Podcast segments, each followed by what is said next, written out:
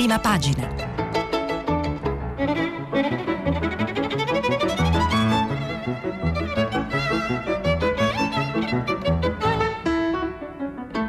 Questa settimana i giornali sono letti e commentati da Marco Conti, giornalista del quotidiano Il Messaggero.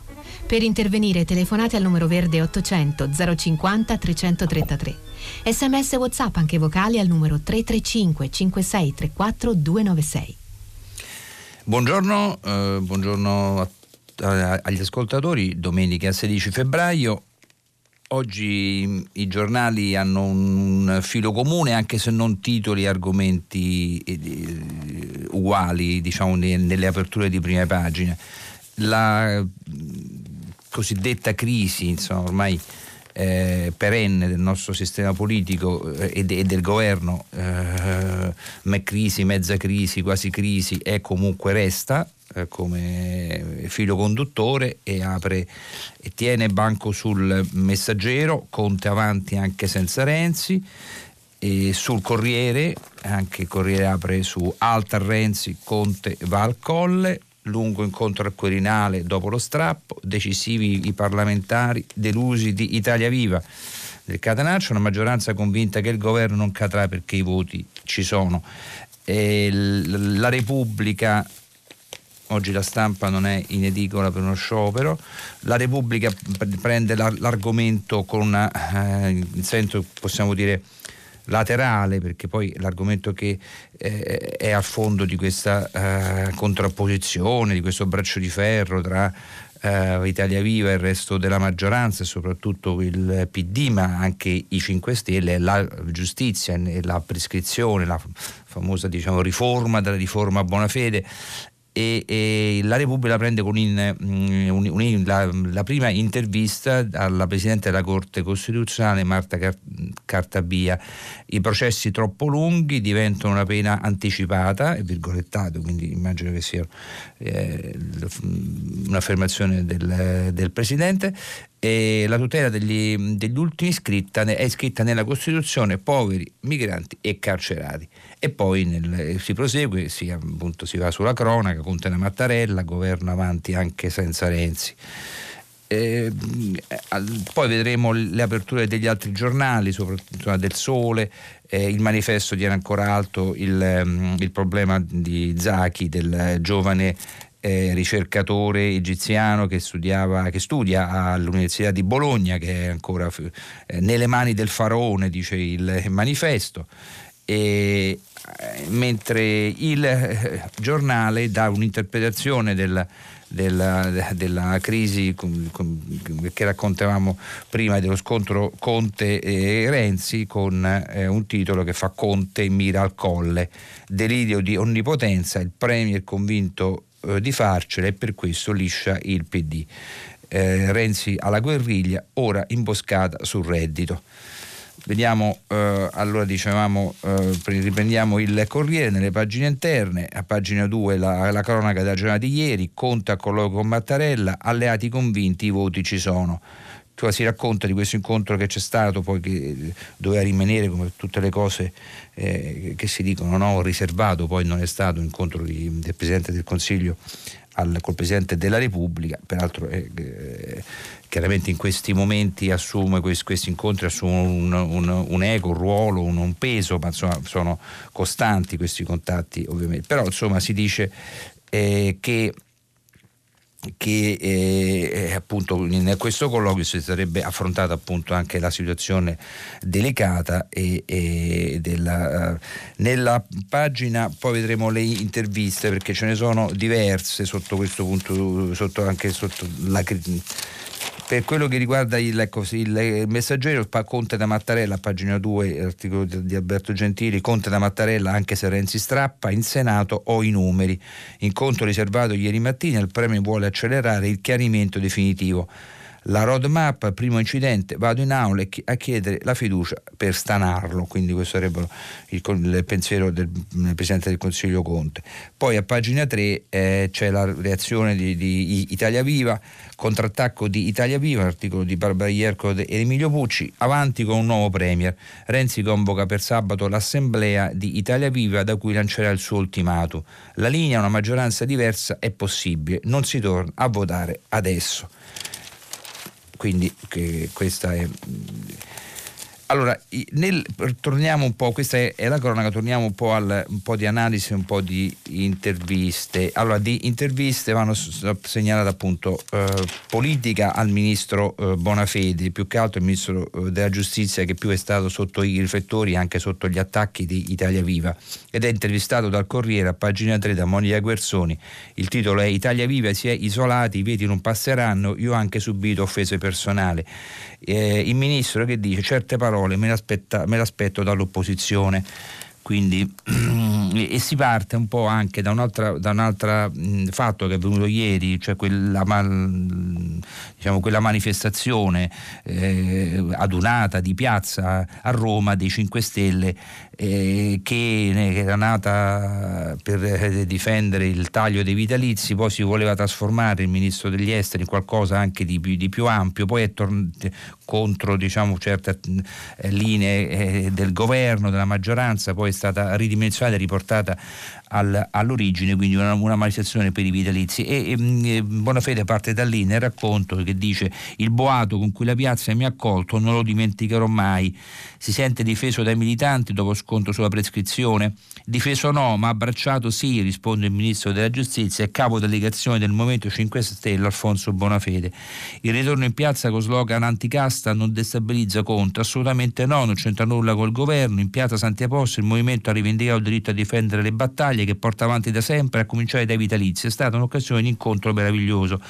Poi c'erano cartelli contro Renzi, contro le alleanze con il PD, chiede la Guerzoni. Il progetto unitario a cui lavora Conte per voi è archiviato, ma no, da quella piazza non è uscito un messaggio sulle strategie politiche, è arrivata la voce dei cittadini.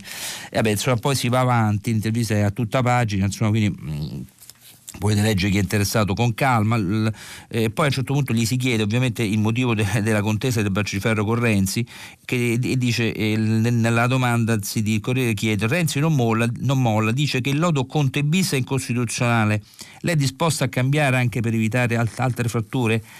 abbiamo discusso tanto nella maggioranza il lodo Conte bis è il punto di arrivo di un accordo. Rallentare questa riforma sarebbe particolarmente grave, si bloccherebbe il paese. Io ho sempre detto che la cosa da fare è investire nelle infrastrutture, stiamo facendo un piano di assunzione di 600 magistrati. Vabbè, poi continua, insomma, alla domanda se è costituzionale o meno, il loto non risponde il ministro, ma insomma parla un po', eh, eh, parla un po dell'attività del governo.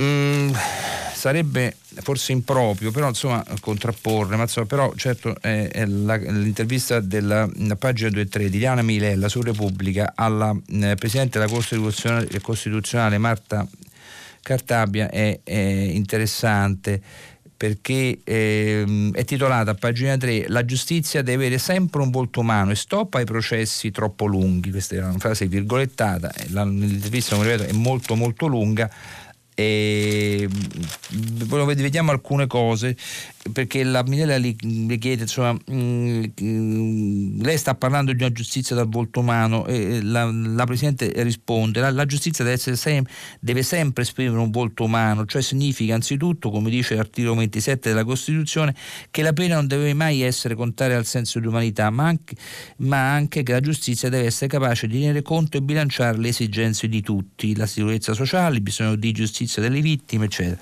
E poi gli si chiede ancora è fresca innesca di polemica eh, l'ultima decisione che la Corte ha assunto mercoledì sulla legge spazza corrotti. Qualcuno ha parlato di legge bocciate, altri, altri hanno accusato la Corte di far uscire dalle prigioni i delinquenti. Eh, ricordo la pronuncia che praticamente mm, eh, sanziona l'irretroattività della legge cioè penale, quindi non, la legge penale, quella, le norme contenute nello spazzacorrotti valgono soltanto dal giorno successivo dell'entrata in vigore. Risponde la Presidente alla domanda di Diana Miella, guardi, qui la Corte ha semplicemente applicato uno dei principi fondamentali della civiltà giuridica in materia penale che vieta l'applicazione delle leggi più, eh, più severe ai fatti commessi prima della loro entrata in vigore la mm, Spazzacorrotti ha inasprito il regime penitenziario per reati contro la pubblica amministrazione assimilandoli a quelli di criminalità organizzata e terrorismo ed è stata applicata anche ai reati commessi prima della sua entrata in vigore.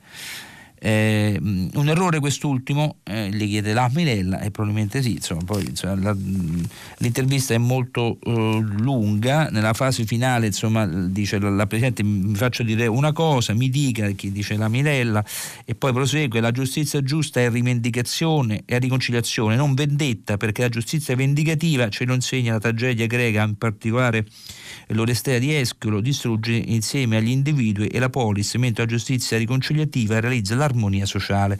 Insomma, eh, eh, diciamo una visione diciamo, della uh, giustizia eh,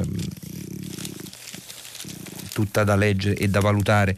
A, mh, mm, più, politiche, più politiche sicuramente sullo scontro in corso eh, eh, è l'intervista eh, che rilascia Calenda al messaggero. Eh, eh, dice un'intervista fatta da Alberto Gentili, Carlo Calenda, basta galleggiare, ora il governo di garanzia, bene Matteo sulla giustizia, ma li conosceva, insomma, cioè, da ragione a Renzi, però lo bacchetta dicendo insomma, lo sapeva. eh, domanda, una, una, delle domande è cosa suggerirebbe in caso di crisi, in caso di crisi di governo. La risposta di Calenda è siccome non si può andare subito alle elezioni a causa del, del referendum sul taglio dei parlamentari, si facesse un governo di garanzia capace di avere un'azione più decorosa, eccetera, eccetera. Ecco, la, l'ultima intervista volevo segnalare è quella sul Corriere della Sera a, a Mm, dunque, della sera ho segnato male, forse no, Azzanda è su Repubblica, Azzanda, l'ex capogruppo eh, del PD, il senatore Zanda, che, titolata di Gianna Vitale l'intervista Se Italia Viva e 5 Stelle non, si, non ragionano, andare avanti è, davvero, è davvero difficile. Eh, insomma, eh, questi diciamo, sono dei moniti eh, successivi e continui ormai di, di, di, da qualche giorno. La pagina 5 del, di Repubblica eh, c'è questo retroscena di, Tommaso Ciriaco Conte sale al Quirinale ho una maggioranza anche senza Italia Viva quindi insomma continua questo braccio di ferro ormai da, da giorni che peraltro non, non, sembra avere un punto di caduta.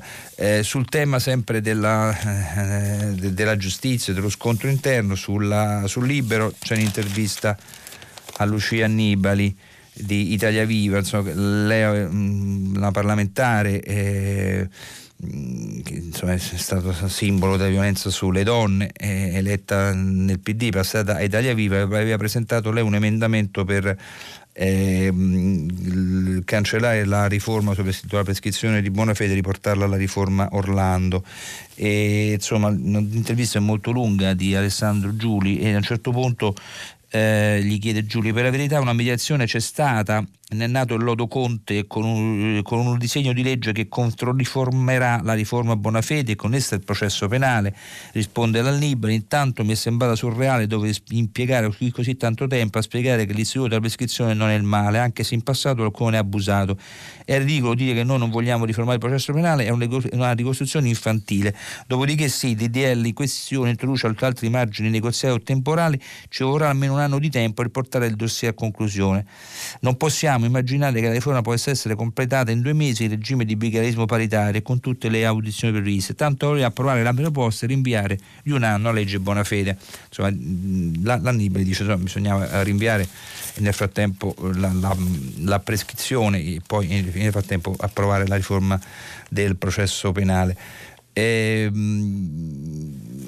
di eh, ricadute per chiudere insomma, il, il, il, la, il capitolo di, di, di, di, tensione interna alla maggioranza si può prendere anche il, il fondo di, Romano Prodi sul messaggero dove titolato eh, Per uscire dall'angolo non c'è crescita senza scuola e eh, insomma mh, mm, eh, a un certo punto a metà del, del, del, del ragionamento di Prodi e mm, si dice, dice il, l'ex Presidente del Consiglio, come spesso capita nei sistemi democratici con una molteplicità di partiti, si è creato nello scorso agosto in Italia una coalizione nuova fra partiti che si erano in precedenza combattuti, portando avanti obiettivi tra di loro in contrasto. In questi casi il nuovo matrimonio esige un periodo di fidanzamento durante il quale si deve costruire il faticoso accordo a cui si debbono conformare i futuri, i futuri modelli di convivenza. A differenza di quanto avvenuto in Germania e in Austria, eh, tutto ciò non è stato possibile da noi, dove i processi di adattamenti sono invece avvenuti dopo il matrimonio. Purtroppo, invece di dare la priorità ai numerosissimi capitoli nei confronti dei quali vi era una, un comune sentire, si sono messi sul tavolo con spirito sostanzialmente masochistico tutti i problemi nei confronti dei quali si erano verificate le, le più profonde divergenze. Cioè, dice Prodi, insomma, ehm, forse era il caso di non di cominciare dagli argomenti divisivi, eh, diciamo, un suggerimento, un consiglio eh, richiesto o non richiesto, non so, alla maggioranza, eh, l'errore fatto, cioè aver cominciato da, da ciò che divide. Eh, sul, um, Vabbè, per quello che riguarda il capitolo eh, diciamo, interno possiamo chiudere, ma la, la, giornata di ieri politica poi come diciamo prima è, eh, viene raccontata dai giornali anche per la manifestazione di piazza, dei 5 Stelle, insomma ce n'è, ce n'è di molto, insomma, cioè, il fatto chiaramente ce l'ha in prima pagina e in prima pagina dice c'è vita nei 5 Stelle, piazza piena contro i vitalizi e non solo.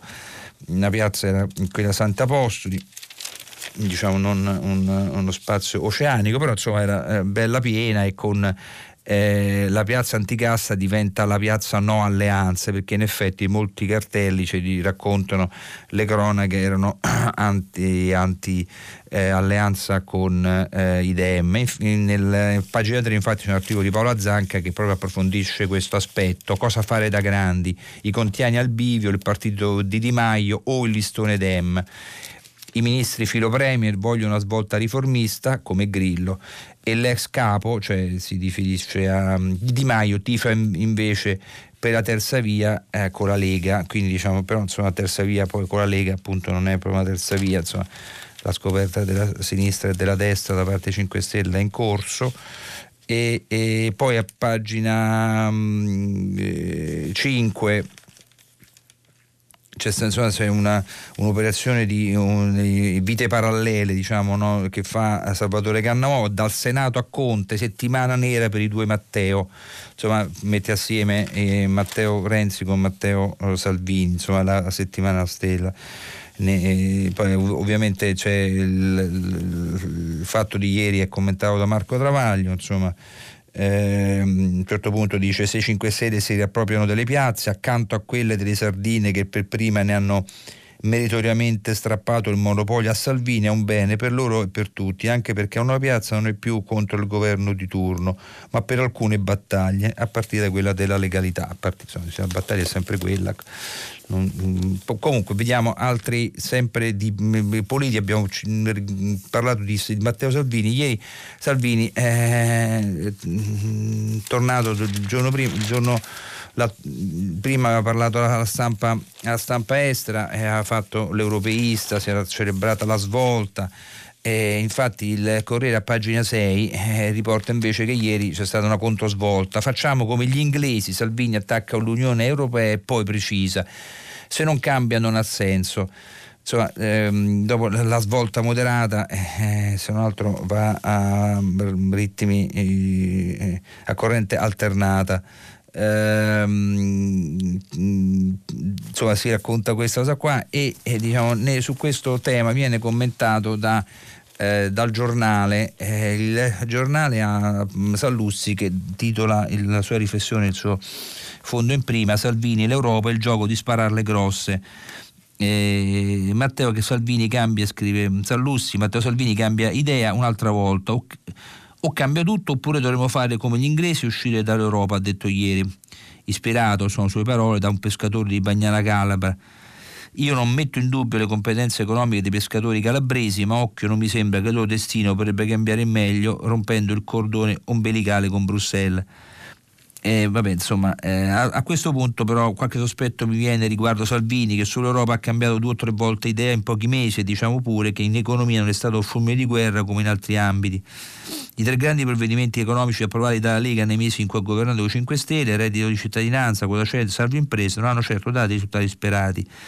Vabbè, insomma, non, detto questo, non credo, continua Sallussi, che Salvini sia così sprovveduto da credere davvero che l'Italia possa seguire l'esempio inglese. Non abbiamo la sterlina né la bomba atomica, neppure il petrolio del Regno Unito, ma soprattutto non siamo inglesi ma italiani.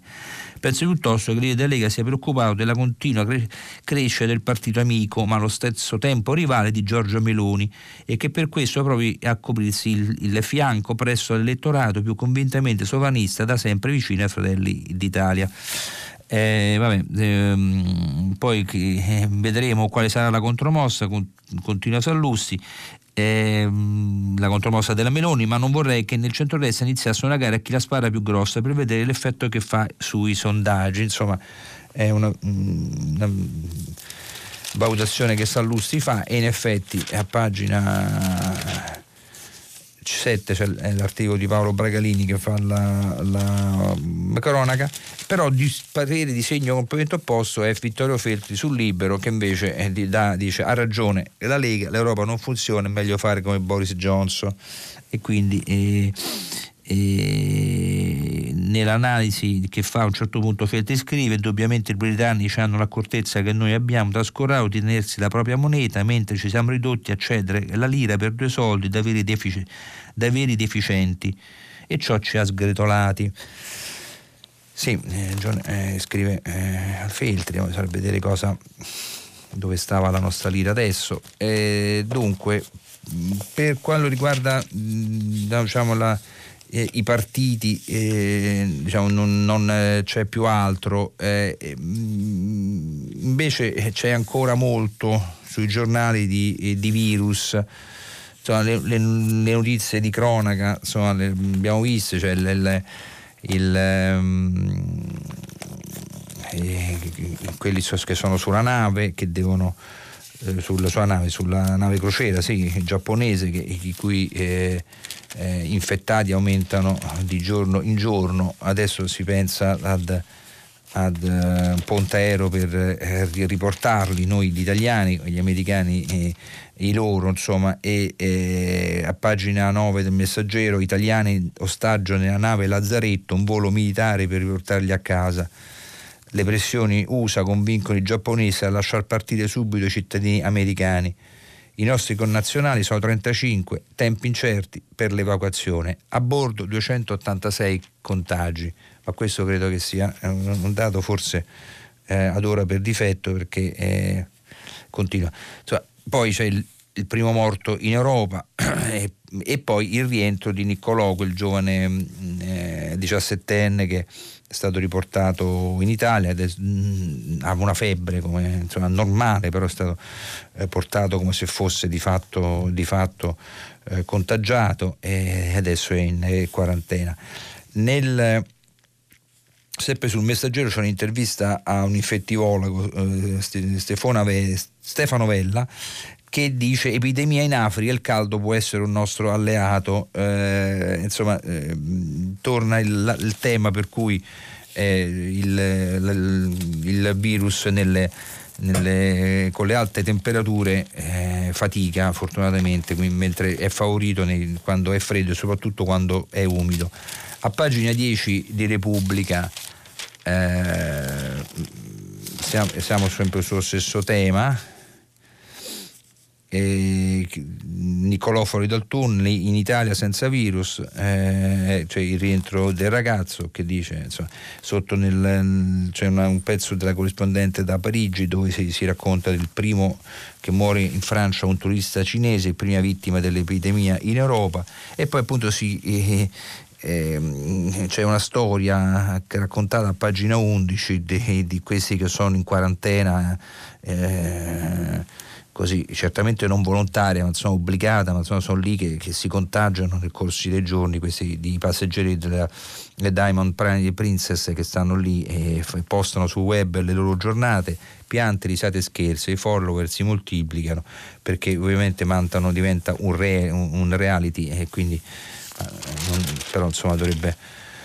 prima o poi risolversi anche questa eh, cosa. A pagina 9 del Corriere, sempre in tema di virus, si dà insomma, qualche notizia un po' più, non dico positiva, ma insomma meno allarmistica, perché di allarmismo in questi giorni, anche oggi, se ne fa tanto, poi vedremo che diciamo, i titoli più allarmistici oggi sul tema ce l'ha eh, sicuramente libero perché eh, dà dei menagrami agli, agli scienziati ma dice scienziati in prima apre il, libero con scienziati menagramo, in due su tre ci ammaleremo, insomma una roba eh,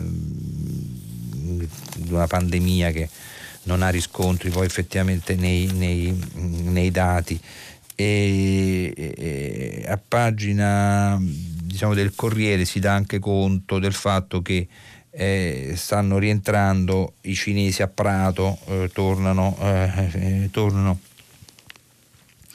da, eh, da Prato eh, senza diciamo sono i numeri che ha dati torna a Prato e Firenze 2500 cinesi che stanno tornando in Toscana dopo le vacanze nella loro, patria d'origine e dunque quindi è rigoroso il, il governatore della Toscana eh, ha parlato, ha raccontato che c'è, non c'è alcun caso di coronavirus tra persone di ritorno dalla Cina in Toscana e dunque alzando il livello di attenzione e di prevenzione dobbiamo combattere la paura, l'ignoranza e il razzismo. Poi sotto ancora si racconta che, che Di Maio sta lavorando per riportare a casa eh, gli italiani, i 35 italiani che sono sulla Diamond. Eh, di eh, sempre a proposito di, di riportare a casa eh, c'è eh, Zachi, Zachi, Patrick Zachi che eh, ieri era tutti, eravamo tutti in attesa della, diciamo, della sua, di una sua scarcerazione, attesa andata de, delusa e i giornali oggi lo raccontano eh, racconta Repubblica a pagina 5 con eh, Francesca Cafferi che dice voglio studiare e tornare a, a Bologna, ma il giudice nega la libertà a Patrick. Ieri c'è stata appunto l'udienza lampo, però il ricorso degli avvocati è stato respinto. Ora, dice Repubblica, lo spettro da lunga detenzione. Mi tengo in una cella con 35 detenuti e c'è un solo bagno. Eh eh, mi hanno picchiato in viso e torturato con l'elettricità, mi hanno fatto spogliare e chiesto della mia ONG e di alcuni post su Facebook, ma io non ho fatto nulla. Non capisco, eh, dice Marise, la sorella di Patrick, perché hanno accettato di discutere il ricorso se poi lo hanno rigettato. Così è durissima, insomma i tempi si allungano, eh, però mh, da quello la, la la tensione resta meno sul, sui giornali molto alta perché ne parlano praticamente tutti e eh, ne parla anche il eh, Corriere. Mm, Zacchi non esce nelle macelle, siamo in, in, in 35, c'è sempre Francesco Battestini che è al Cairo. E eh, sul manifesto abbiamo detto che il manifesto cioè, la fotona di, di, di, questo fatto e poi il, il, l'analisi insomma, di Alberto Negri che il governo italiano eh, con piedi in due scarpe. Eh, perché non possiamo rinunciare a fare affari con il faraone? Eh, si chiede Negri, e mai dimenticare come è iniziata la, la storia eh, con il golpe militare del 3 luglio 2013 del generale Al-Sisi, centinaia di morti, migliaia di incarcerati, il governo dei fratelli musulmani fuori legge, capi arrestati, torturati e condannati con processi farsi, e poi i miliardi, i miliardi delle monarchie del Golfo al generale presidente per eliminare la fratellanza, non solo in Egitto ma anche in Libia con il sostegno del, del, del, del Cairo al generale Haftar. insomma, diciamo, eh, interessante come sempre Alberto Negri perché insomma, certe cose poi eh, occorre contestualizzarle per, cer- per, per capire eh, come avviene, per capire anche come alcuni regimi poi di, si devono difendere e di conseguenza eh, insomma, questo è quello che, che, sta accadendo su Zacchi, sempre in politica mm, diciamo, estera, ma insomma tra virgolette per qua ci riguarda è, è, è, c'è anche questo è stato raccontato anche ieri, no, anche sì, in qualche telegiornali ne hanno parlato, insomma, cioè, eh, oggi lo riprende eh, a pagina 16 Repubblica, la lunga coda del fan della Brexit dall'Europa ancora di sfottò, insomma è un, un, inglese molto accanito pro Brexit che si mette in fila nello scalo di Amsterdam e poi a un certo punto scopre che deve fare una lunga fila e, e, insomma il sovranista eh, dice Antonello Guerrera da, da Londra che dice è l'ennesimo paradosso tragicomio della Brexit, il sovranista che si lamenta dell'esercizio della sovranità altrui e delle conseguenze della Brexit che lui ha fieramente votato. Insomma, si, questo turista che si lamentava della fila per i, per i controlli, eh, insomma, sì, in effetti fa un po' così. Eh, per quello che riguarda eh, la, eh, ovviamente di economia eh, bisogna andare per forza sul sole 24 ore e, e, e dove c'è l'intervista, eh, non abbiamo citato prima perché è un'intervista de, de, del ministro Provenzano, ma diciamo, è, non c'è di eh, politica eh, e quindi è tutta legata sul titolo è Così toglieremo il freno alla spesa per rilanciare il Sud. Giuseppe Provenzano, ministro per il Mezzogiorno, per le crisi industriali lo Stato può agire favorendo partnership con i privati nei settori strategici, vanno orientate ricerca e innovazione. E quindi insomma, mh, il governo ha presentato questo piano per il Sud e, il ministro ne parla. Uh, mh, per quello che poi eh, per la... Uh, le cose che ci riguardano oh, ancora più direttamente come famiglia, cioè, ecco, ovviamente ci sono ancora i, le ricadute eh, del mille proroghe.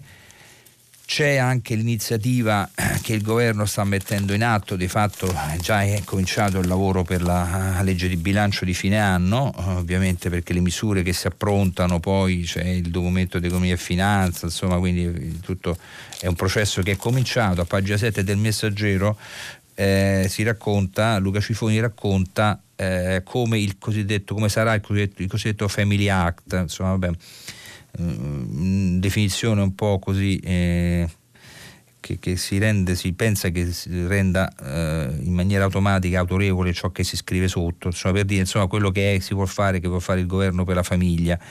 E, ci sono varie cose, idee, perché sono idee, non è che sono provvedimenti già allo studio.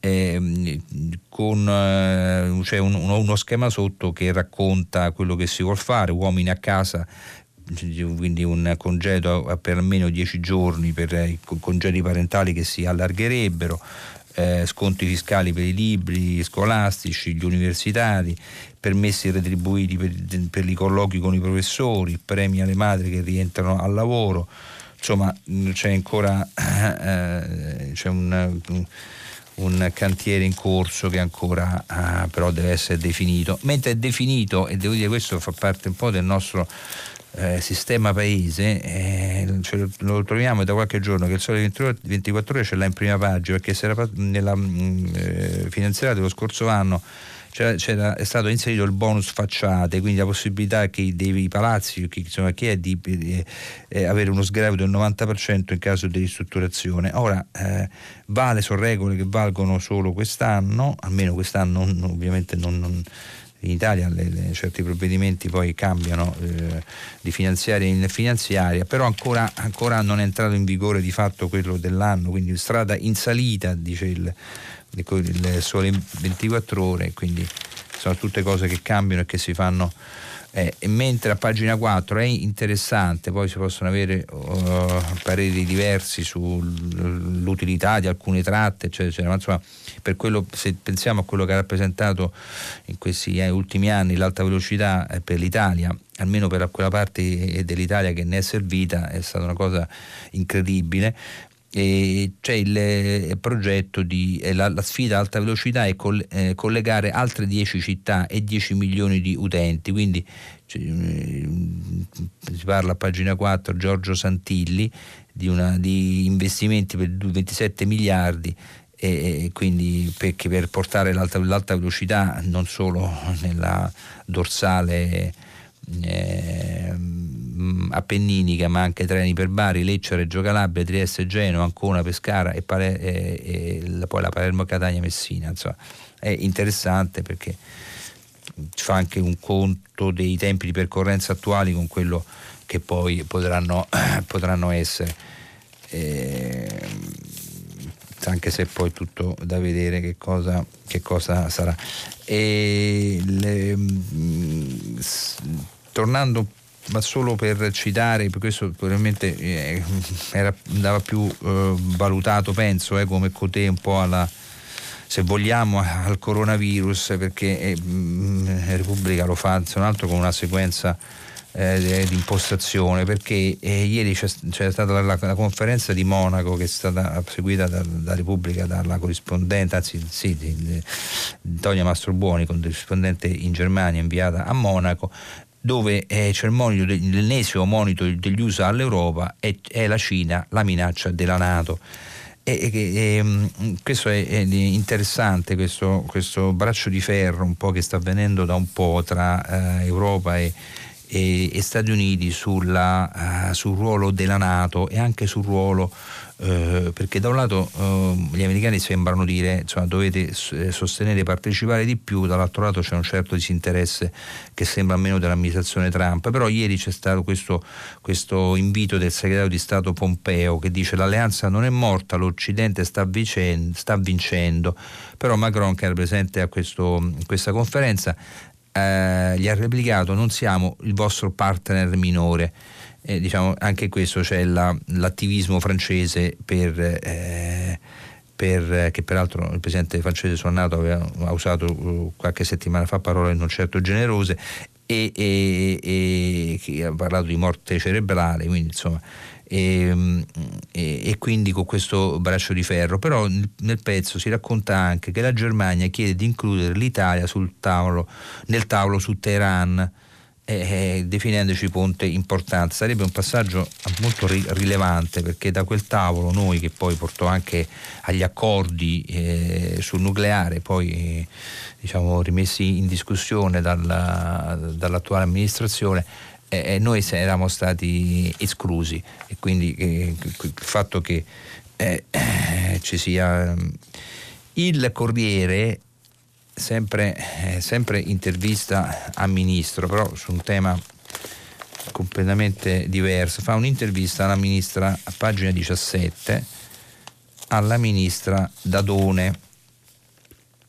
Fabiana Dadone che è una, un esperto del Movimento 5 Stelle che da, da, appunto, eh, col, col, governo Conte è ministro della pubblica amministrazione e, e la cosa insomma la burocrazia si, prende, si, può prendere per risolvere i problemi, i temi, insomma ha tanti problemi, tra cui quello che sottolinea il Corriere in questa intervista, eh, il governo arruola la, la crusca, basta burocratese.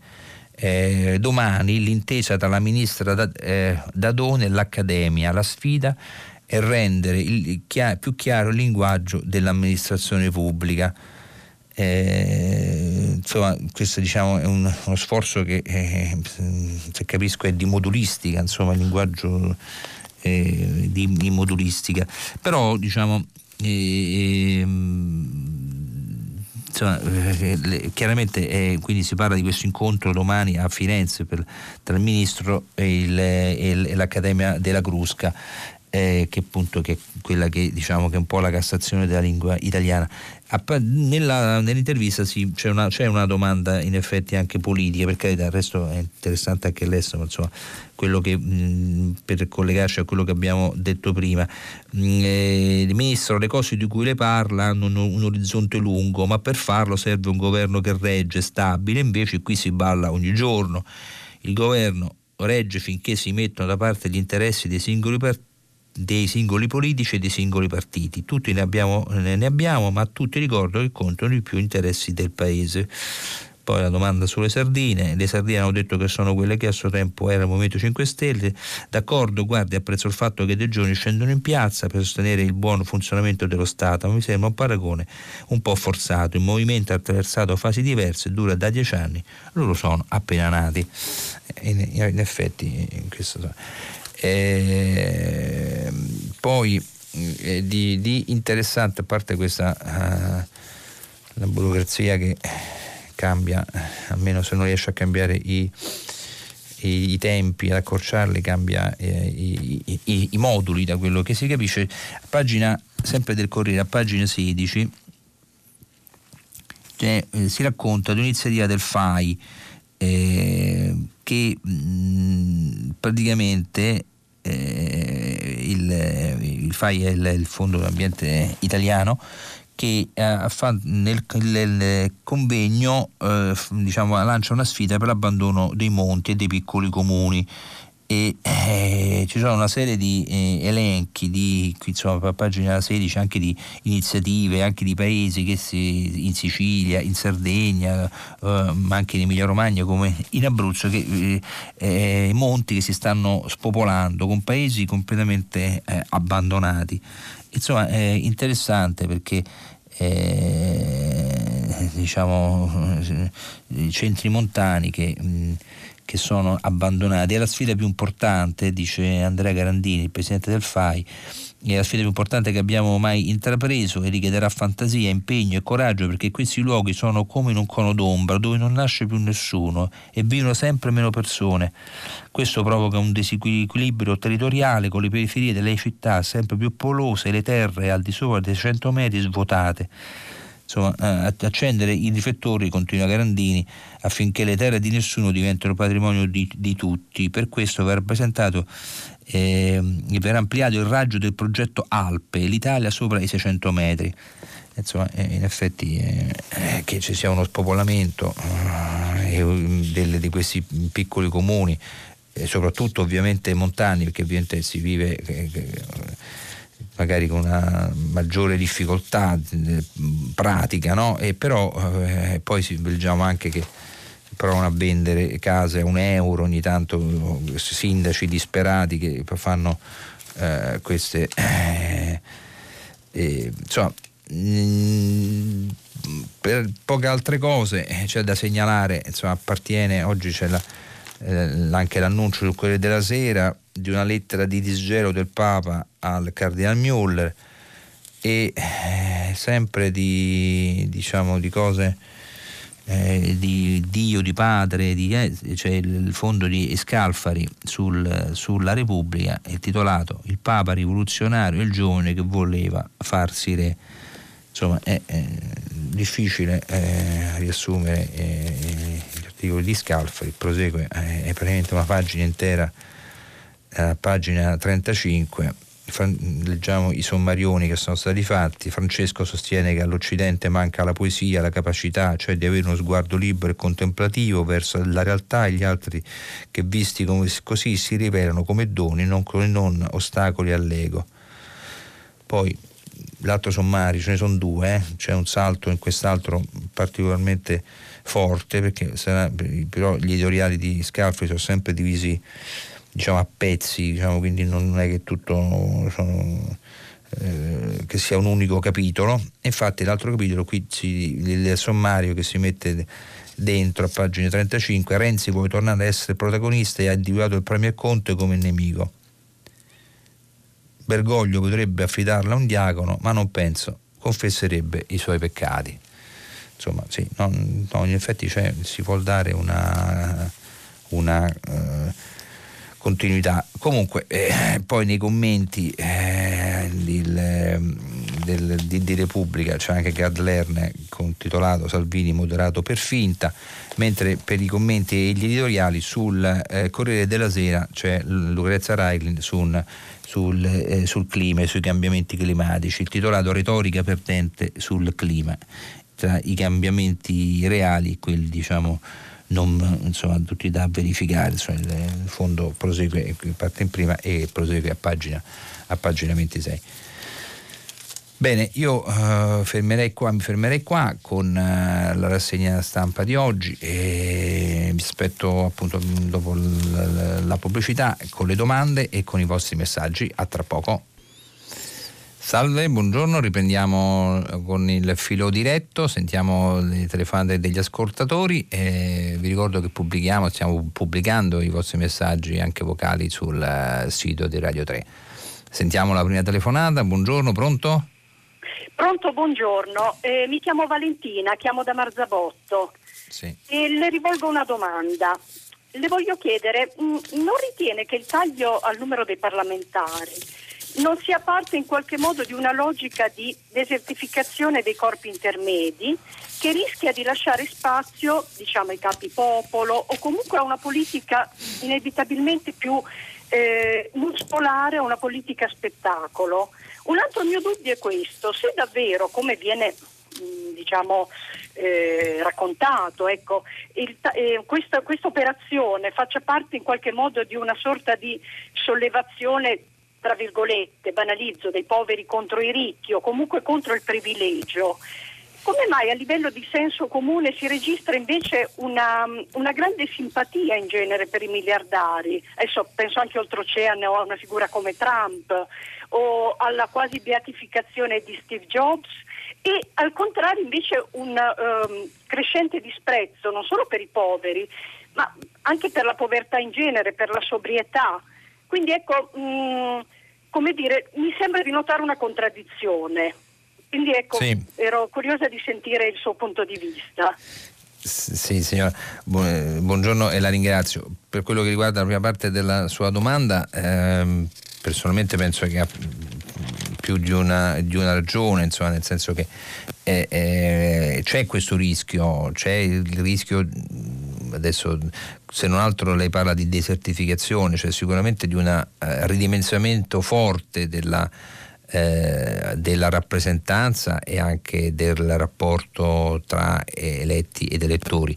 È vero però che noi, eh, noi come paese siamo arrivati a questo punto dopo stagioni eh, della politica molto complicate ehm, dove eh, diciamo anche da parte della politica c'è stata poca insomma, si, sono dati da far molto poco per eh, spiegarci che eh, serve eh, il, il, rapporto tra eletto ed elettori che serve diciamo, avere la possibilità diciamo, di partecipare alla vita politica e non eh, come se ne partecipava forse qualche eh, decennio fa in maniera molto più diretta, invece attraverso leggi elettorali che dovevano dare una stabilità e un'efficienza che non è stata data perché abbiamo avuto noi in Italia un sistema maggioritario, sistemi maggioritari che tutto sono stato, stati tranne che, dare, che hanno dato stabilità al paese, abbiamo avuto eh, governi su governi e, e, e, di conseguenza per arrivare a, queste, a, queste, a questa cosiddetta stabilità si sono fatte delle leggi elettorali dove eh, appunto gli eletti eh, vengono e venivano e sono ancora decise in, in 4-5, 4-5 mettendo insieme cioè uno per 4-5 eh, e, e, classi dirigenti ovviamente diverse per partito, insomma, perché cioè, si mettono in lista persone che sanno che sono elette. Questo ha, ha, contribuito un po' a quello che lei dice, signora, diciamo, questo eh, distacco. Sul fatto dei ricchi e i, i poveri, eh, eh, insomma, i ricchi ovviamente c'è una a, a voglia di emulazione no? anche, e anche il, il riconoscere eh, che quello ce l'ha fatta è, è un è anche un uh, giusto per carità, insomma, l'importante è che chi ce l'ha fatta in un certo modo ce, la, ce la sia, ci sia riuscito in maniera ovviamente eh, pienamente lecita, corretta. Spesso invece, in questo è, è, è vero, insomma, c'è la riflessione che faceva lei signora, è che l'apprezzamento c'è a prescindere dal, dal modo col quale la persona eh, che è diventata ricca ce l'ha fatta, insomma, si, quindi ci si, si, chiude facilmente un occhio e invece chi non ce l'ha fatta viene visto come un fallito perché non è riuscito. Questo purtroppo. Però mm, sono esasperazioni eh, che è vero che ha, uh, ha un, è un clima che aumenta e che è peggiorato nel nostro paese negli ultimi anni, però insomma, possiamo dire che, eh, che solidarietà eh, ce ne abbiamo, sempre saputo dimostrare tanta e penso che ancora eh, saremo in grado di, di, dimostrarci. Insomma, è, siamo un paese poi dopo tutto calvinista. Insomma. Sentiamo un'altra telefonata, eh, pronto? Buongiorno, sono Gianfranco da Roma. Sì. Io volevo intervenire sul, um, sull'articolo di Alberto Negri facendo anche riferimento a altri due articoli che lui ha scritto ultimamente, uno su Idlib eh, sul eh, problema siriano, sulla guerra in Siria e l'altro sulla Libia. Alberto Negri, che è, che è insomma, il grande giornalista che io stimo molto e lo seguo molto nei suoi articoli, eh, ci faceva notare che per esempio dopo l'invasione delle, dell'enclave del Rojava, l'Unione Europea che si era costernata per l'unica esperienza democratica in Siria adesso sta per finanziare la Germania l'insediamento delle famiglie di jihadisti nei territori cacciati, nei territori conquistati dalla Turchia al confine eh, nord-orientale e faceva in un altro articolo sulla Libia faceva notare che l'intervento che ci fu nel 2011 che portò alla caduta di Gheddafi uh-huh. eh, fu fatto dalla Francia perché Gheddafi stava per lanciare una specie di moneta africana che praticamente andava in concorrenza con il franc Sefar eh, del sistema monetario in vigore nei, diciamo, nelle ex colonie dell'Africa dell'Ovest. Mm. Allora la domanda è questa, visti tutti gli sfracelli che sono stati fatti fino adesso, fra l'altro contro gli interessi dell'Unione Europea, non avremmo oggi bisogno, cosa che per esempio Alberto Negri ribadisce ogni volta, di una vera Unione Europea con una politica estera, una politica di difesa che superi la Nato che oggi sicuramente ormai è un'alleanza che non fa gli interessi occidentali ma è soltanto un modo per continuare a tenere un dominio degli americani su interessi che non sono più i nostri perché non è che la Nato nacque come alleanza appunto contro il blocco sovietico oggi che senso, cioè quel problema non ce l'abbiamo più abbiamo altre, bisogno di altre politiche dell'Europa per, proprio per fare anche i propri interessi ma anche per per dare una risposta partendo dalla cultura democratica europea a quelli che sono i problemi e, e gli scenari di guerra che sì. ci scoppiano intorno a noi. E avremo appunto bisogno di questo, fra l'altro una politica estera e una politica di difesa ci permetterebbe di abbassare le spese militari, ma soprattutto di avere un ruolo, cosa che oggi l'Europa non ha. E non è certo il sovranismo nazionale che ci permetterà di riaumentare un, eh, un ruolo dell'Europa, cioè avere un ruolo sia negli interessi proprio di strategici, ma sia proprio ne, nella capacità poi dell'Europa di portare un contributo di pace certo. E di sviluppo del mondo. Sicuramente, mm, guardi, eh, il tema della difesa europea è, un tema che eh, ogni tanto riemerge e poi si inabissa. Eh, è tornato negli ultimi anni forte perché l'American First di Trump ha effettivamente accentuato questo, questo, da un lato possiamo dire isolazionismo o comunque accentuamento di una linea uh, isolazionista degli Stati Uniti e quindi con eh, eh, sia alcune strutture eh, come la Nato che lei citava sono sia anche altre di natura più economica cioè si sono trovate in, in difficoltà. eh, ed è tornato ovviamente in Europa il tema della difesa unica. Eh, il problema, che peraltro è un tema che eh, è decennale, eh, la Francia lo ha rilanciato, peraltro la Francia fu, che, fu quella che a suo tempo lo affossò, affossò i primi tentativi di difesa unica.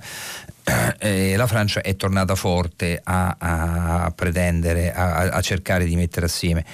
Eh, certo, questo eh, la politica estera in Europa non è, non è argomento eh, comunitario, questo si fa eh, un errore ogni volta su tanti argomenti, sì, per carità l'Europa eh, come istituzione ha tante responsabilità, ha tanti problemi, però certe volte gli, gli si attribuiscono problemi che, di, cui non è, eh, di cui non è competente. Eh, la, la, politica estera con il cotè anche migranti, quante volte abbiamo sentito dire anche dai nostri eh, politici, ministri, eh, l'Europa dovrebbe fare di più, l'Europa dovrebbe fare di più, ma sui migranti il, il, eh, c'è un, un commissario come ma anche la, la, eh, l'alto rappresentante eh, non, Michelle ora, la, la, Mogherini prima, non hanno, hanno un, un, potere di persuasione, di cercare di mettere assieme, ma non ci sono, eh, non hanno la possibilità l'Europa.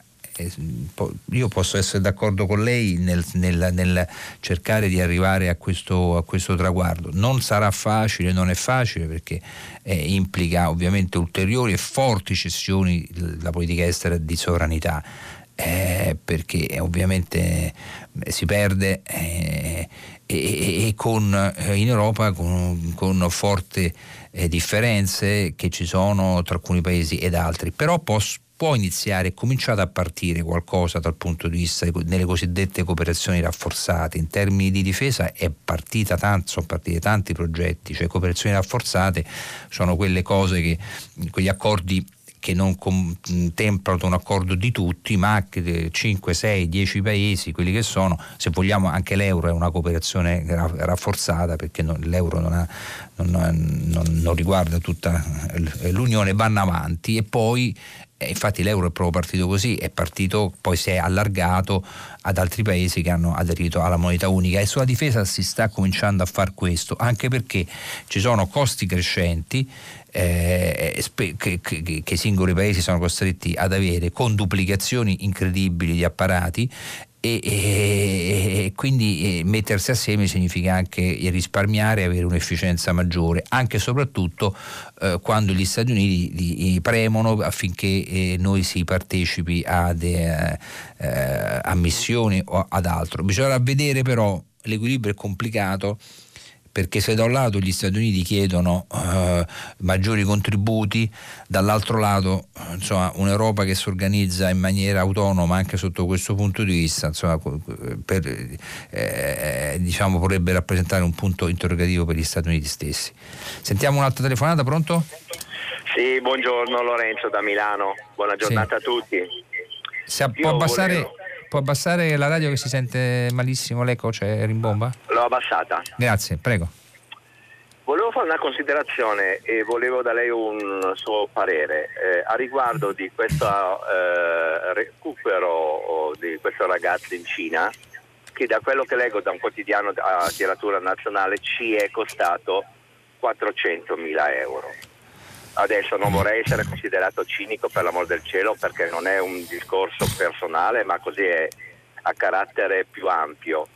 Ma non si potevano questi, visto che 400 mila euro insomma sono, non sono pochi in questo momento, fare in modo che questo ragazzo potesse essere messo in sicurezza, non so, in un'ambasciata o da qualche altra parte, eh, senza un esborso così forte per una persona non consideriamo il discorso dei 17, cioè non, mm, capisco 17 anni anche se era là per studiare, quindi non era una...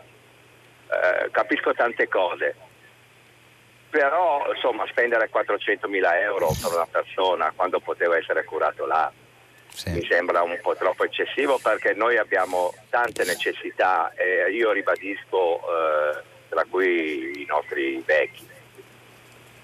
Sì. Sì, ehm, sì, guardi, adesso io la, la, cifra l'ho letta anch'io, ma insomma, mm, per carità, il calcolo sarà giusto, bisogna vedere cosa contempla e tutto. Certo, eh, il, il, ragazzo era, eh, doveva rientrare. Eh, ricorderà anche in un gruppo, tutto un, un gruppo di, di, di giovani che sono stati fatti rientrare insieme. Poi per colpa della febbre è stato rinviato più volte. È chiaro che un volo militare eh, eh, organizzato per andare e fare 14 ore e poi tornare, adesso io non, non sono un competente sui costi di, un, di, quanto costi far alzare un Airbus, ma a naso non credo che, che costi poco. Dopodiché si poteva fare diversamente e probabilmente si poteva fare diversamente se, se come eh, sempre uno eh, insegue i se, se non, eh, il ragazzo non avesse avuto la febbre, se eh, fosse quindi entrato nel gruppo, se magari non fossero stati chiusi eh, i cieli, però sono tutti se che poi portano eh, con sé appunto eh, delle, delle, controindicazioni perché appunto eh, ma qui adesso vedremo poi abbiamo letto che, che, dovremo andare a prendere i 35 in Giappone eh, speriamo tutti che ci costino meno e soprattutto che si possano rientrare e stare tutti bene. Leggiamo qualche messaggio. Eh, mm, mm, mm, dunque, eh, lingua burocratese. Il servizio sanitario inglese, la signora Elisa si riferisce alla quello che abbiamo scritto dell'accordo tra la, il, gover- il, il, ministro eh, Dadone e l'Accademia della Crusca per cambiare, eh, per ammorbidire alcuni toni del linguaggio burocratico. Dice Elisa, il servizio sanitario inglese per farsi capire eh, dal numero più alto possibile di utenti scrive mirando a un'età di lettore media di 9 anni. Quindi il tabloid Sun considera i suoi lettori medi di saper leggere o capire come bambini di 8 anni Speriamo di non essere così, ma ridotti anche in Italia. Cioè Elisa dice se l'obiettivo è così basso diciamo, di cultura, eh, non so, però la semplificazione permette anche non solo eh, non, non, solo eh, se, le, se, leggiamo cose semplici, credo sia bene per tutti, leggiamo un altro eh, mh, mm, pazzesco e bla bla delle, interviste ai costituzionalisti e ai magistrati che la pensano in modo opposto, inutili chiacchiere, pur di non cambiare si blada a dismisura la domanda a, buona, a buona fede che se il costituzionalista la riforma è, ah, se è, se è costituzionale, se è costituzionale la, la riforma eh, i tempi per saperlo dopo che tanti addetti ai lavori hanno detto sì e tanti no, solo dopo anni che leggi hanno regolato e continuano a regolare il paese che si è espresso per l'incostituzionalità. Sì, vabbè, è chiaro, la domanda sulla costituzionalità di una legge che un ministro ha fatto ci sta, anche perché è quello che tutti si chiedono, perché no. Eh, sentiamo un'altra telefonata, pronto? Buongiorno. Buongiorno. Buongiorno. Buongiorno. Sono Pierpaolo dal sud Sardegna. Sì. Si è parlato di esercito europeo precedentemente. Io vorrei, ehm, insomma, ispirato da questi dati, direi che sarebbe utilissimo risvegliare una cultura della presenza di spirito fisica anche presso i giovani attraverso un ideale di, eh, che può assomigliare a quello che animava l'ordine templare, cioè delle persone che coltivano la propria fisicità, la propria eh, diciamo la sportività, eh, la forza attraverso e lo, e lo convogliano nella protezione dei deboli, cioè un esercito europeo basato su eh, l'accompagnare le persone che hanno intenzione di aiutare i deboli oppressi presso le altre nazioni, presso le zone di crisi eh, e che se non sono capaci di intervenire come medici, potrebbero proprio formarsi come medici difensori e trasformare questa cosa in una, diciamo, moderna mitologia che animi i ragazzi e che, che li conduca a, al desiderio di, di, salvare vite e sottrarle alle angherie dei, dei super drogati del mondo che, che si nutrono della sofferenza degli altri. Sì. Mm grazie. Di, adesso il paragone eh, con i templari lo lascerei un po' eh, da parte insomma, perché poi ogni, mm, ogni, era, ogni epoca ha bisogno dei suoi difensori. Certo che eh, diciamo, quello che abbiamo detto anche prima, l'esercito europeo, oh, la sua telefonata per Paolo per, permette di affrontarlo anche da un altro punto di vista. Eh, è necessario, può essere necessario secondo alcuni per un fatto di risparmio e anche di efficienza, perché così mm, non ci sono duplicazioni eh, nei vari, eh, magari in un gruppo di paesi che hanno delle loro oh, forze di sicurezza. Ah, e, e poi permette anche però eh, di rispondere un po' all'esigenza che poi è avvertita da uh, tutti i cittadini europei, anche di quelli dei paesi diciamo, più cosiddetti a tendenza nazionalista di sicurezza, perché poi vediamo adesso l- come si, si, vive in un mondo eh, super globalizzato, l'abbiamo letto prima, abbiamo sentito prima col virus dove mm, eh, appro- si, c'è un, anche una lotta comune, no? una messa in comune dei, dei dati della ricerca, insomma Ecco, e nell'esigenza di sicurezza dei, dei paesi, eh, eh, dei cittadini europei, c'è eh, chi l'affronta, come si affrontano, quindi il, eh, il, qualche progresso è stato fatto mi riferisco anche per l'emergenza terrorismo, eh, nella messa in eh, comunione dei, dei dati, di, di, banche dati, insomma, però molto eh, si, deve, si, può fare perché la spinta è forte. Eh, come affrontare, eh, affrontare questa spinta eh, è un, un, un interrogativo che tutti i leader hanno è vero che spesso in Europa, ma non solo su questo tema, si, si procede a strattoni, cioè quando c'è l'emergenza allora si aprono eh, i database dei, dei, dei, dei, criminali, dei presunti terroristi, dei presunti eh, affiliati a organizzazioni jihadiste. Ecco, eh, questo, questo, è stato fatto, questo viene fatto e la, la, la spinta è quella che poi deve portare a dare perché come si dà sicurezza se non si mettono in comune eh, mezzi, persone e dati. Sentiamo un altro ascoltatore. Pronto? Pronto? Sì, buongiorno. Buongiorno, sono Flavio, mi chiamo Flavio. Sì. Eh, io desidero richiamare l'attenzione sul fatto che a mio parere un po' tutte le leggi elettorali degli ultimi anni e soprattutto negli ultimi 40 così sono rivolte all'eliminazione della partecipazione popolare alla, alla vita politica. Per esempio io vabbè, a suo tempo avevo fatto attività di partito quando ero giovane, adesso ormai ho quasi 60 anni, ma mh, ricordo che, di aver conosciuto parlamentari che venivano anche dai ceti, dai ceti sociali aperti virgolette più bassi, so, lavoratori, artigiani, operai o cose di questo genere, cosa che adesso invece da un bel po' di anni a questa parte non c'è più. E secondo me eh, non è neanche casuale, serve anche per fare in maniera che chi va a, per al governo barra al potere alla fine possa garantirsi con dei parlamentari scelti in maniera mirata a garantirsi determinate mm, non so, adesso mi ripeto purtroppo, determinate garanzie anche legali per poter fare cose che eh, obiettivamente non andrebbero neanche fatte, insomma, secondo me, questa è la mia opinione. Mm. Eh, eh, sì, mm, beh, per quello che riguarda per la selezione della classe politica il problema è, è complesso. Eh, mm, peraltro quello che lei eh, chiede si lega anche una, eh, un messaggio eh, che è arrivato qualche minuto fa, a me sembra che lei si riferisce probabilmente a quello che ho detto prima, ci sia un continuo giustificazionismo della cialtronaggine dei nuovi politici. Il punto di partenza è che non hanno preparazione sufficiente, i cittadini italiani meritano di più. Si lega un po' anche a quello che lei chiedeva, che ci sia un problema di selezione sicuro. Non credo che il problema sia eh, eh, di censo perché non è cioè, sì, in Parlamento ci sono professionisti, c'è, anche qualche ricco, lo vediamo poi nelle analisi statistiche che si fanno ogni anno sui redditi, eh, però c'è anche mm, eh, diciamo, quello che è un eh, ceto comunque parlamentare di estrazione eh, di, diversa e non, non, non tutta.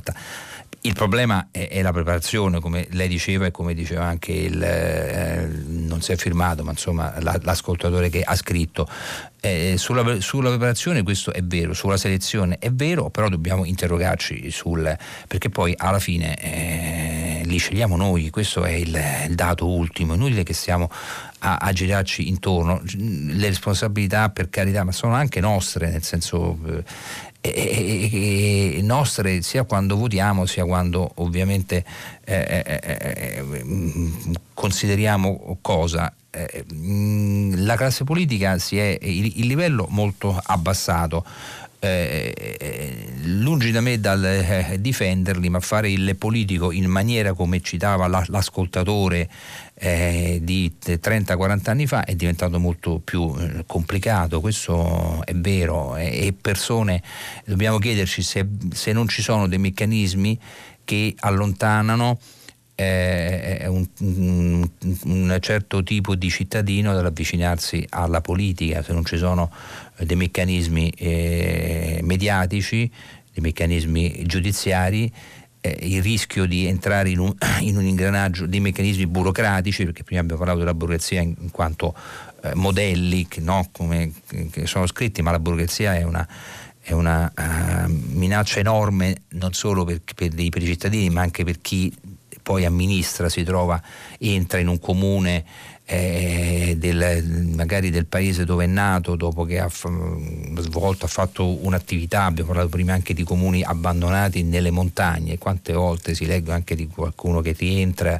e, e vuole fare qualcosa e si, e si mette a fare anche lì volontariato civico perché va a fare l'assessore o il sindaco di un piccolo comune ha, che non ha risorse eh, a, a, quasi a zero euro se non a rimetterci anche sopra e però ha tutti gli, gli input e tutte le, le, le, tutte le, difficoltà che si incontra quando si deve decidere di fare qualunque cosa, anche di chiudere una piccola buca eh, o fare, insomma, è, è, visto, visto con, con, l'ottica ovviamente del, dell'onesto, visto con quello che dovrebbe essere colui che si avvicina alla politica, non è neanche facile farlo e, e, e in, questa, in, questa, epoca, questo è vero, insomma, una firma in più, una firma in meno. Eh, possono rovinare anche l'uomo politico più retto, questo è vero, l'abbiamo visto anche in tanti casi in questi anni. Mm, un'altra telefonata, buongiorno, pronto? Pronto, buongiorno, sono Giuseppe e la sì. chiamo da Reggio Calabria. Io ho esultato stamattina sentendo la notizia da voi eh, comunicata che tra le linee della nuova alta velocità ci sarebbe stata anche la Reggio Calabria Lecce. Guardi, se fosse realtà questa idea sarebbe di notevole impulso allo sviluppo di tutta la costa ionica abbandonata. Lì manco, manco, le, manco la strada, guardi, esiste. Anzi, per andare da, Saler, da Reggio Calabria a Locri si va prima a Salerno, poi si sbuca sotto, so, sotto la montagna eh, dell'Appennino. Si figuri là, certo. e poi ci sono dei morti su queste strade che sono conseguenze della mancanza, ecco, i mezzi sulla linea Reggio Calabria Taranto ancora c'è ciuffati ciuffati, non esiste assolutamente, solo, solo, fino a Melito, c'è Reggio Calabria Melito, c'è l'elettrificazione. E guarda che la, la costa ionica tutti i territori ionici sono abbandonati perché mancano di comunicazione. A Reggio Calabria c'è una importante, notevole eh, stazione ferroviaria che fu costruita nel 1927 quando fu realizzata la elettrificazione della Salerno-Reggio Calabria, quindi la costa tirrenica, ma la costa ionica come le ho detto, guardi, speriamo che, che, che sia realtà, sì. perché sarebbe un notevole sviluppo a tutta la popolazione costiera della parte ionica. Sì, eh, la, la, la, ringrazio della, della, della sottolineatura di una, di una, pagina che è sul Sole 24 Ore.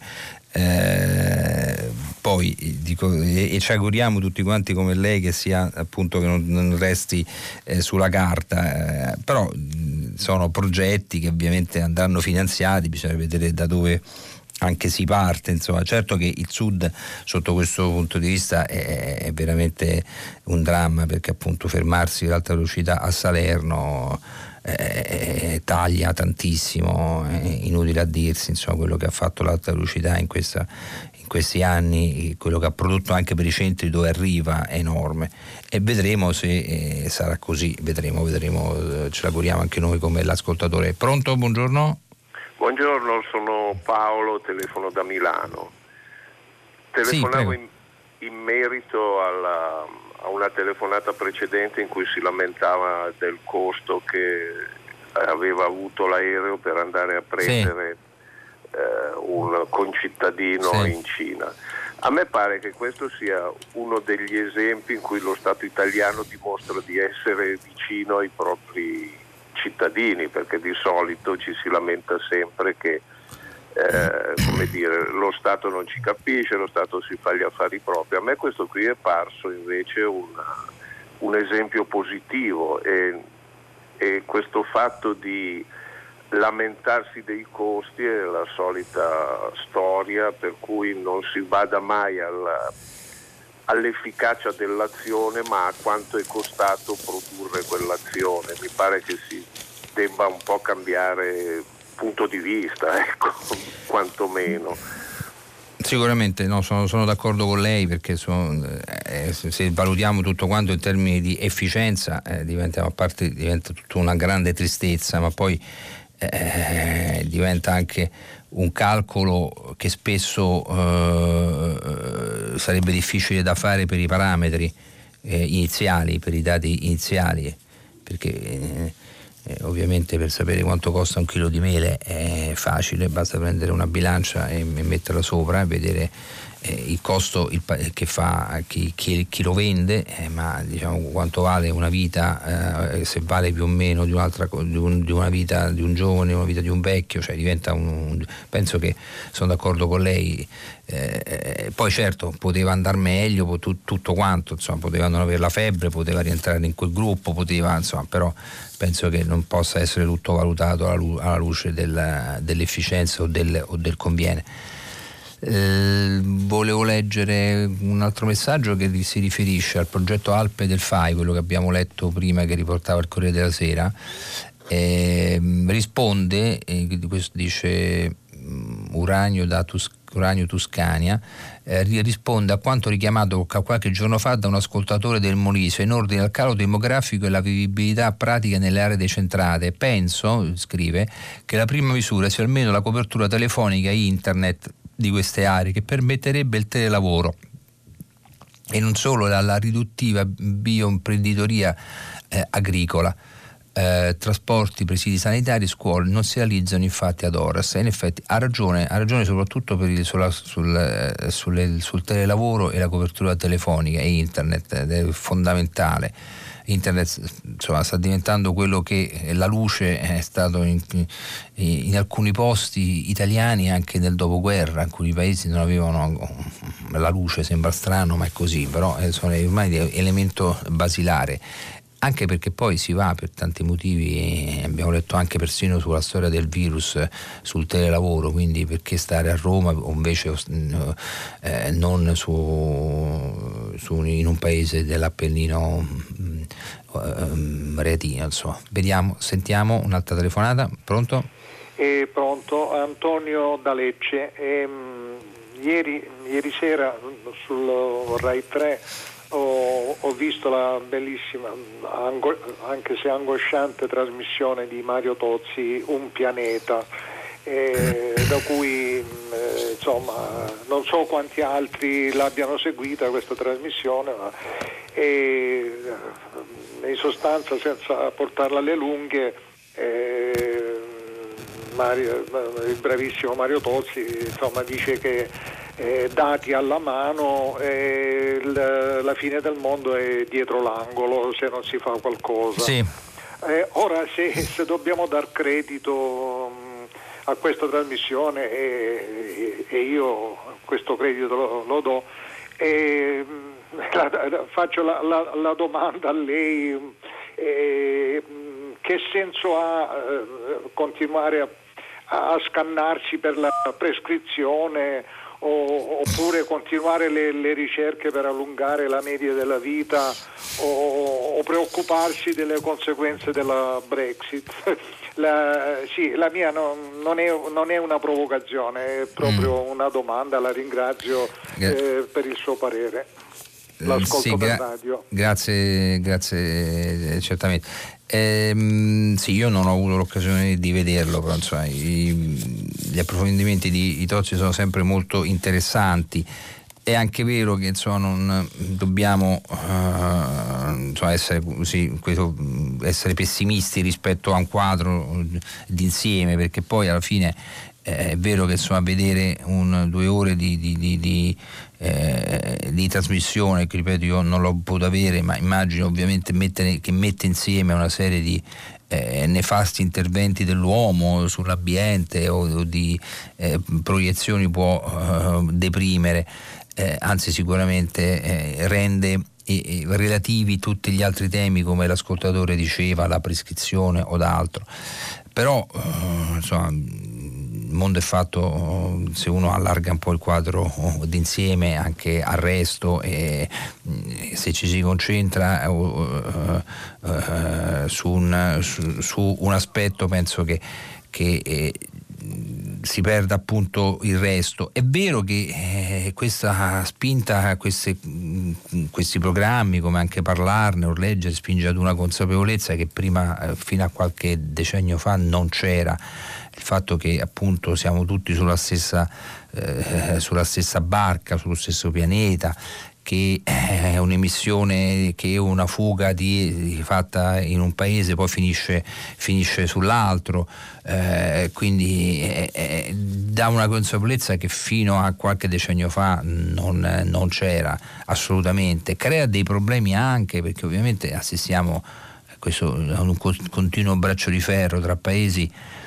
che, che emergenti cosiddetti che sono arrivati quindi eh, eh, negli ultimi anni a, a, livelli di produzione, di standard di vita, eccetera, e che adesso ovviamente pretendono, tra virgolette, di fare quello che noi, eh, eh Occidente, europeo, eh, e non solo abbiamo fatto negli anni 40, 50, 60, 70, del, del, quindi inquinare con quella libertà.